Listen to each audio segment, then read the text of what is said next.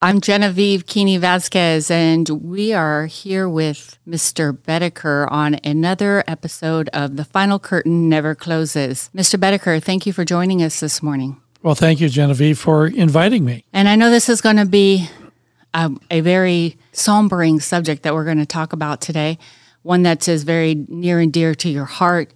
Um, actually, for both of us, but more so for you. And I greatly appreciate you coming on today and uh, allowing us to create this tribute to Mr. Waltrip and all that he has been to the funeral industry, his amazing vision and dream here at the museum, uh, and how it came to be, and how you and I both have come together to keep his dream alive. But I think some of the things I wanted to learn more about is the unique friendship and mentorship he had for you. Well, this podcast, I believe, is going to be more of a celebration of his life. Mr. Waltrip was fourth generation funeral director, starting with his father, his mother, his grandmother, and then Bob. And uh, he was really an amazing person. We met 47 years ago. Wow. And that's when we owned a funeral home up in Jackson, Wyoming. And I was county coroner as well as the president of the Wyoming Funeral Directors Association. And I was looking for a guest speaker for our June convention. And a friend of mine worked at SCI. He was in charge of all operations. And, and when, if I may just interject, for people who don't know what SCI is and what it stands for, can you just elaborate? Absolutely. That's Service Corporation International.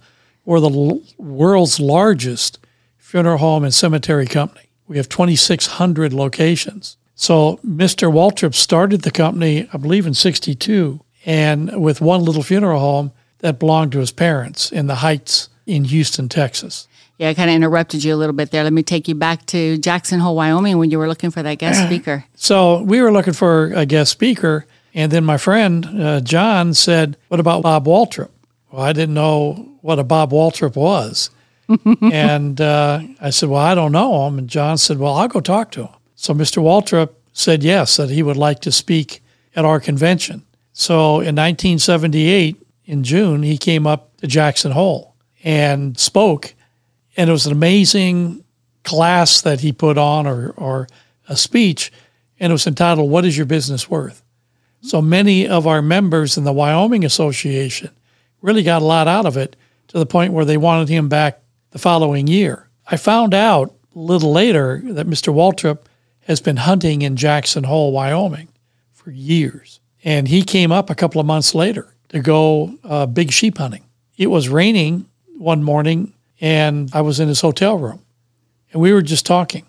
And 10 years before that, I worked for a private company with nine locations in California called Gates Kingsley and Gates. SCI or Service Corporation bought us out. And that was my first introduction to SCI, but I didn't know who Mr. Waltrip was. So he said, You've been gone 10 years. Have you ever thought about coming back? I said, For what? And uh, he said, Well, you bought rural funeral homes. So you actually you bought a job, but they'll be paid for. And uh, so my wife and I, over uh, a few months, really thought about it, and we decided, yeah, let's let's come back. So we rejoined SCI, but in Kansas City. And um, I stayed in touch with Mr. Waltrip, not often, because I ran a funeral home and he was the chairman and founder of SCI. So there was quite a bit of difference between uh, how valuable I was and how valuable he is. and that's where our friendship started. In 2000, he called me into his office.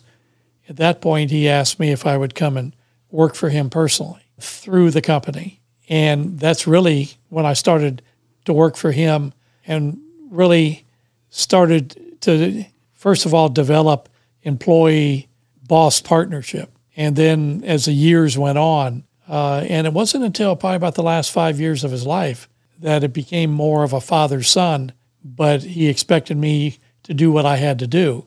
And everything that I did, I made sure was at the level that he expected. So um, once he started SCI, believe it was in 1962, he really changed the way that funeral service worked. And sometimes he was called the villain because there was 21,000 funeral homes at that time, all independently owned. And now, as Mr. Waltrip started acquiring and acquiring and acquiring, um, it started to catch everybody's attention. And he had a tough time in the beginning. But one thing about Mr. Waltrip that I always learned never tell him no. So as he started trying to start Service Corporation, uh, he went to all the banks and they all turned him down. So he had this great vision, but had no money. And then he was able, uh, through a gentleman by the name of Gus Wortham of AIG, Gus said, You know, Mr. Waltrip, I'm not going to loan you any money, but I'll sign a line of credit. So you want to buy a funeral home, you just use my line of credit. And that's really how they really started. Well, I know when I started here at the museum and I got to know the name Mr. Waltrip, and I got to know you as well when I worked directly with you, but uh, you know, Mr. Waltrip was was quite an intimidating name for myself uh, working here at the museum. Um, but as I began to learn more about him through you, I learned that he was quite an amazing businessman, and um, and there were so many things that I wanted to learn uh, from him. And I know that many of the things I learned from you, I believe, came from him to you to me. But you know, I've always known you as Mr. Waltrip's right hand man for the last 18 years. And it's been a relationship that I have been able to stand on the outside and observe and and seen that mentorship, the effect he's always had on you. And it's a relationship that I don't know if you could really put a name to it. Um, and then the last, like you said, the last five years, seeing how that relationship shifted into a more personal relationship, I thought that was quite moving. And and I know his passing was not the easiest for you especially it's interesting in our profession in our line of work uh, we deal with death all the time and for some reason it really is profoundly different when it affects us when you have somebody who is your best friend your mentor your the person you've lo- looked up to for so long and they come to you and say you know let's work on my on my final plan is that is that something that is that is honorable? Is it something that takes an emotional toll on you?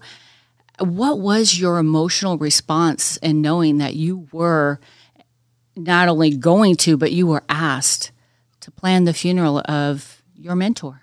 Well, I've been a funeral director for 57 years. And uh, so it was not out of the ordinary that he would ask me this question because one of the divisions that I'm over in SCI that Mr. Waltrip and I both co founded. It's called LHT Consulting Group. And our clients are ultra high net worth or they're notable people. And uh, so when he asked me, Mr. Waltrip was a notable person. And uh, so I was looking at it at the time of it's just another client part of LHT. This is what I do, but I also work for him. And so it took quite a few years to put it together. And he approved every piece of it. Every letter that is in anything written or printed, he approved. All the poems. Uh, he used to write poems, which most people don't know. So we used some of the poems in the printed materials. He approved all of those, every photograph, every movement, everything that made up his service, he had approved way in advance. And speaking of his service, being the icon in the industry that he is, and the amazing footprint that he has put here in the city of Houston. I have to say, once again, you did a phenomenal job planning that funeral, but people might not know you were also his funeral director. Correct. Again, kind of back to that point, you know, what an honor to be the funeral director of your mentor, but at the same time, how does that have an effect on you, or did it? Well, it's like burying your father. I knew what the plan said and I know what he wanted. And I was was really honored that I was able to be there to carry out his wishes. And his family also knew what his wishes were. So as a team, we all did it. And then the city of Houston and all of the residents of Houston and then the surrounding areas really stepped forward when it was announced that Bob Waltrip had passed away even Chief Finner had reached out to me and said, whatever HPD can do, all you got to do is pick up the phone and you give me a call. So there were so many people that uh, were involved. But probably one of the uh, areas that we did, Service Corporation International, we take care of our own. And we brought Mr. Waltrip back to SCI to the corporate headquarters. We had about 350 of our associates there. And SCI is bordered on two streets, Allen Parkway and Temple Street. So the campus is right in the middle. We lined up all of the employees on Temple Street, and each one held a long stem rose. And by the way, it was a purple rose. And I've worked for Mr. Walter for 23 years, never knowing his favorite color was purple. Yeah, actually, I learned that too the night before at the visitation. Uh, his daughter Holly let me know that little known fact. I had no idea because over the years, when Mr. Waltrip would send flowers to somebody, they're always white, always a white cross. So I assumed his favorite color was white. So in the funeral plan, I had everything as white Oh, wow. because he and I really never discussed the flowers. I knew it was white. So we had to scramble and change everything so that we could get violet and purple. Well, I think there's one thing that we can definitely uh, attest to is that in our industry, funeral directors really know how to make things happen quite quickly. Correct. uh, because death doesn't have a timeline and there's so many things that come up in the moment. But not to mention, there's always this distractor called grief. Um, how are you handling the grief? And did you experience that during the process, or were you really wearing your funeral director hat? Were you just like going through the motions? both, but more, I was the funeral director. And uh, so when we brought Mr. Walter back to SCI and all the employees were lined up, as the hearse turned on to Temple Street, a bagpiper led him, the hearse. And then we came down in the front of the building. From there, all the SCI employees came down to the parking lot into the front of the building. The officers of SCI were lined up on the steps, and Holly Waltrip, uh, Mr. Waltrip's daughter, and his son Blair were there. Each employee filed past the, the casket in the hearse and placed their long stem rose on either side of the casket to say goodbye, followed by the officers, followed by the family. And it was quite an emotional ceremony because Tom Ryan, uh, chairman and CEO of Service Corporation, then presented Holly Waltrip the flag that was flying over SCI on Mr. Waltrip's last day. This is pre COVID, on his last day in the office. Wow. And uh, we really wanted to give her the flag that was flying when he passed away, but it was an oversized flag and it was one for a flagpole, not one to be folded up. And presented. But we still had the one when Bob left on, I believe it was March 11th, 2020. Yeah, and let's talk about that. Uh, one of the things I always admired about Mr. Waltrip is always being in the office. Can you elaborate a little bit more on that? His work ethic was above par. he and I used to always joke that he's going to die there. and then he and I had a joke going back and forth, which was I said, Hey, Bob, when they drag your bones out of here, I'll be right behind you. And uh, he started laughing and, and he said, No, he said, You're going to stay here. But um, we always figured that if death was going to happen, it would happen in the office because he, he was always there for over 70 years. To me, that's just one of those things that, you know, how do you how do you retire or how do you quit a business that you created, right? So let's Well, you never do. You never do. And you know, and and and, and Mr. Waltrip was involved in so many things, from the flight museum to the funeral museum. Um, let's talk about some of his extracurricular interests that he also began here in Houston. Well, he didn't begin outside businesses here in Houston, but he was involved in everything. He would import a brand of cattle, and I believe that it was from Scotland. And I don't remember the name just right off, but he has patents on, uh, you know, his own breed. So he is quite the rancher as well. Uh, he was a big rancher. He owned several ranches, and he raised quarter horses. He raised cattle. He raised dogs. Wow, I, you know, and I'm learning something about Mr. Waltrip now. I, I really didn't know he was such a rancher until I attended his visitation and saw some of the floral arrangements there. Um, and they were very ornate uh, with a lot of the wild life that you would see out on the ranch. So yeah, I guess the ranching was his was his heart and soul, and then the funeral industry was his lifelong business dream. Well, during the summer, he um, would travel back and forth every week to his ranch in Colorado. So he would go up on Sunday. I'm sorry, on Wednesday and come back on Sunday. Very habitual. He did as long as I knew him. And um, then he was also into Rhodesian Ridgebacks. Uh, it's a breed of dog, and uh, I believe that I'm right, that they were bred to hunt lions. Oh, wow. So there's some pretty tough dogs. So he started an association. His love for airplanes. I asked him one day, I said, You were never in the armed forces. What was your love of airplanes? He told me that his father, during World War II, was in charge of the Civil Air Patrol in Houston. So Bob used to ride with his dad to meetings and go out to airports for official visits. And over the years, Bob gained his pilot's license, his helicopter license, and he started buying World War II aircraft. When SCI first started, Bob was the first corporate pilot because they couldn't afford one, so he did it.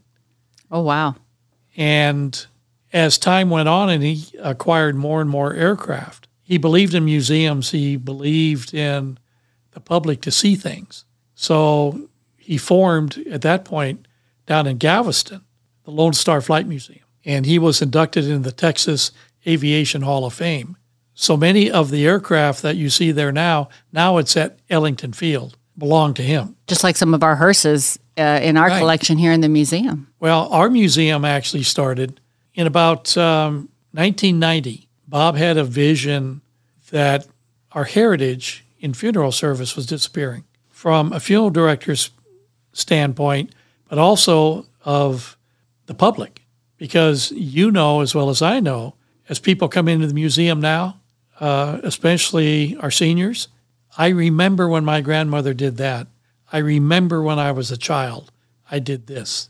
So he wanted to bring all of that back because our funeral heritage, our customs, traditions were disappearing. So he envisioned really this museum to be in Washington, D.C.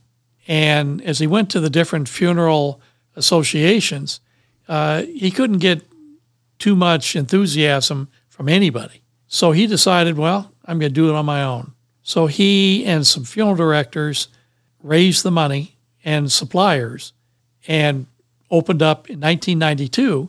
At that time, it was called the American Funeral Service Museum. Yeah, we actually still have that outside. Right. Uh, right. A, a, little piece of our original name. And it wasn't until uh, maybe six or seven years that I was involved. I had brought up a motion, let's change our name. I remember that. Because we started to collect artifacts internationally. So let's call it the National Museum of Funeral History. And Bob um, really oversaw everything.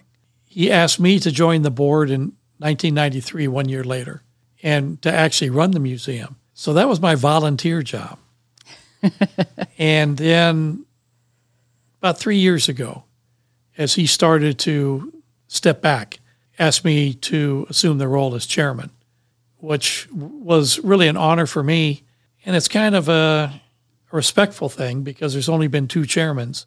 Big in, shoes to fill, too. In our 30, our 30 year history. And even today in the boardroom, he always sat at the end of the table. I always sat to his left.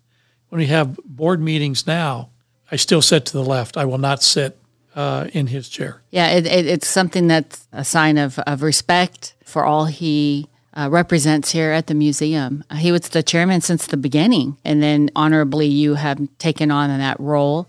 And um, so, talk. Let's talk about you know in 1992 when they broke ground for the museum, and how all of the things that we have in the museum in the beginning how did he acquire that stuff? Or that was it like somewhere in a, in a storage place that he had offsite, or was this something that just kind of slowly culminated within, like maybe over the years of the beginning of the museum? In the very beginning, he had reached out to different funeral directors. Hey, do you have anything?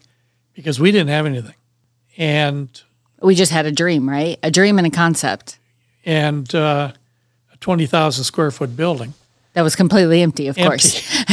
So, as different as word started to spread, different funeral directors approached us. One is Buck Kamphausen, who is still on our board today, who has one of the largest professional car collections. And uh, Buck said, Well, I'll loan you some horse drawn hearses and some motorized hearses uh, back from the 20s, 30s, and even the 1880s on the horse drawns.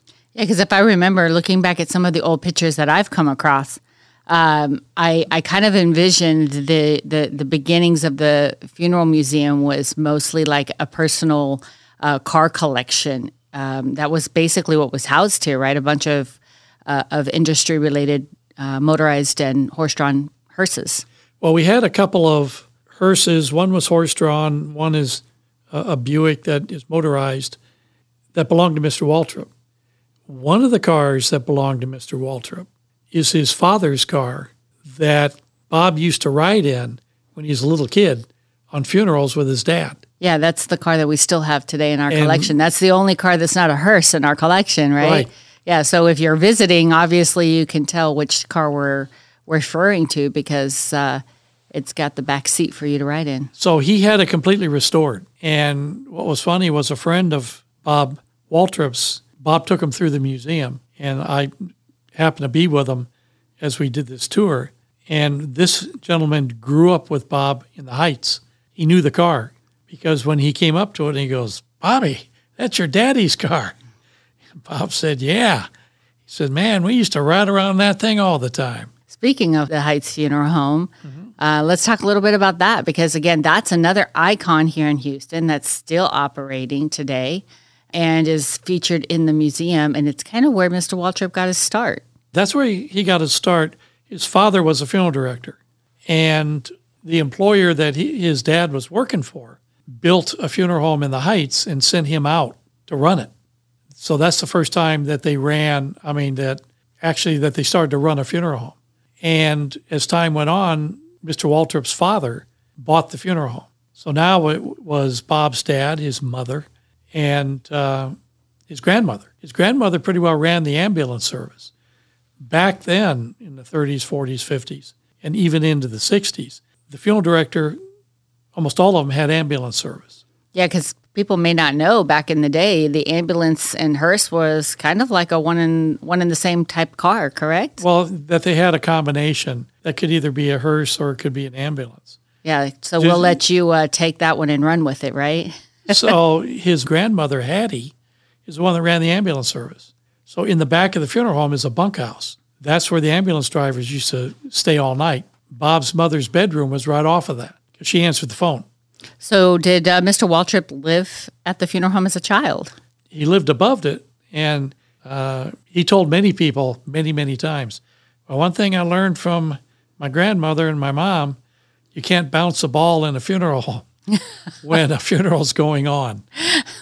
so he had to be real quiet because his bedroom was right above the chapel. Actually, I remember uh, one day you and I went down there, and let's talk about that little known momentum, if you will, that you created for Mr. Waltrip. When Bob turned 90, what do you buy somebody that has just about everything? So I went down to the Heights Funeral Home and we cut up a portion of the floor in his bedroom. I had Ken Austin, a contractor, with me, and we took uh, a board by six inches by about three inches. And a friend of mine makes ballpoint pens. So I sent him the, the piece of wood, which came out of Mr. Walter's bedroom. The floorboard. The floorboard. The original floor. The original floor. And he made a pen and shined it and lacquered it.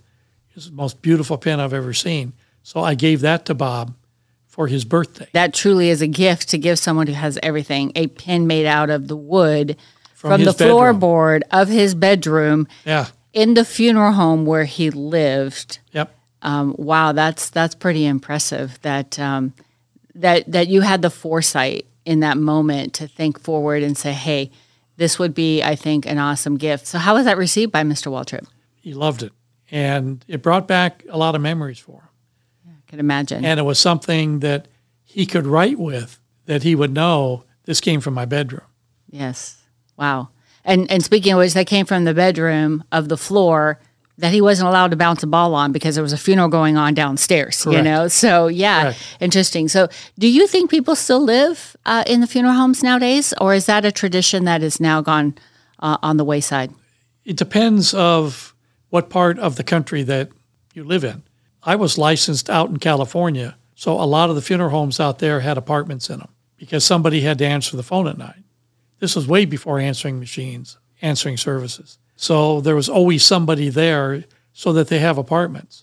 Uh, employees probably still live in them, but as they build funeral homes today, apartments are not in them Interesting. because of our communications and uh, you can divert the phone to whatever phone that you want.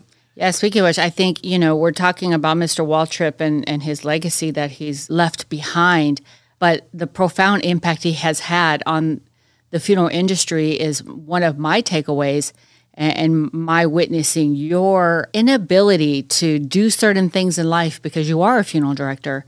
And I think one of the amazing things that Mr. Waltrip did for the industry is allowing the funeral director to have somewhat of a life again, right? Because if you own a funeral home, you're practically married to it, and then it, you you know death again has no hours, and so you're on call 24/7 365. And with the concept that Mr. Waltrip introduced into the industry, it kind of gave way to us having this answering service, right? So that you could have your phone calls diverted and also having shared resources now amongst other funeral homes in the industry, kind of allowing you to have a life. If you plan a vacation with your family, you can say, okay, I'm going to be on vacation this week and allow another funeral director within the, the, the network of funeral homes that you belong to to handle that for you. So do you think that that truly was a concept that Mr. Waltrip was aiming for,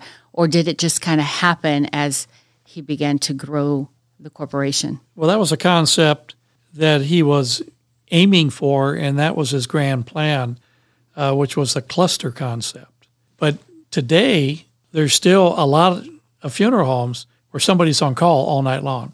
And um, the phone call may go to an answering service. However, there is always a funeral director on call to get it back on the phone, help that family in need. So that part still It's still, Still there, still in place. happens. I remember when my wife and I owned our funeral homes in Jackson Hole, Wyoming, and then in three other towns. And I was county coroner. When we would go up into the Grand Teton National Park, we had uh, a motorhome. I always had to bring my car with me because I would get called out, or the highway highway patrol knew where I was. I always had to tell uh, the sheriff's office where I was, or they would send a highway patrolman out to get me to bring me back. And that happened many times. I missed a lot of birthdays, a lot of holidays, but uh, that was the profession that I chose. And I didn't have a regret on it. But what Mr. Waltrip really believed in was many funeral directors that owned nice funeral homes, prestigious firms. The rest of the family, their kids, didn't want to go into it. So he saw that there was a need to start buying them. Well, once you start buying a bunch of funeral homes, then it starts to come come down to logistics, and that's where the cluster concept comes in. If you own 15 funeral homes, the old way you had 15 hearses, you had 15 embalmers, you had 15 uh, Chapels. flower vans, you had 15 of everything. Yes. And on a large scale, that's a lot. So what he had created is called again the cluster concept, to where in a city there was a preparation center, and that's where the To kind of like centralize everything Right. and, and consolidate the resources and, and allow yourself, uh, allow the funeral homes to maximize those resources and not have an excess of it. so our embalmers are at the care center. The cars are kept at the care center. The family will come into the funeral home that they selected, and then the flowers, the casket, the remains, then will be, will be brought out to that funeral home. The day of the funeral, a hearse will come out and help conduct the funeral, sir. and then the hearse goes back. So a hearse driver could do two or three funerals a day for three or four different funeral homes. So by having a cluster concept, he could buy more funeral homes, but be able to watch expenses. However, to be able, and that was the most important, that the families were taken care of and that we met all of their needs. And he created a standard in the industry as well. Well, it's a standard now. Yeah. I mean, because there's a lot of uh, other consolidators out there doing the exact same thing. But when Mr. Waltrip was thinking about doing it and starting to do it, everybody said that you can't do it. And one thing about Mr. Waltrip, uh, when Bob said that he was going to do something, you can take it to the bank. He's going to do it. Another trait about him, since we're kind of talking about when he says that he's going to do something, is his hand was his bond. When he shook your hand, again, that's his bond. And he was always straight up with you. He demanded loyalty. You had to be straight up with him. So sometimes I went in, yeah, it could have been easier to lie, but uh, I don't do that. And he would be very disappointed. So he was just an amazing person that just had such high values. And he pushed those values to be sure that the client families that we serve today are being served in the way that they need to be served, all their needs are met, and that our employees are going above and beyond. We have 2,600 funeral homes and over 20,000 employees. So he started with one funeral home and he was the only employee.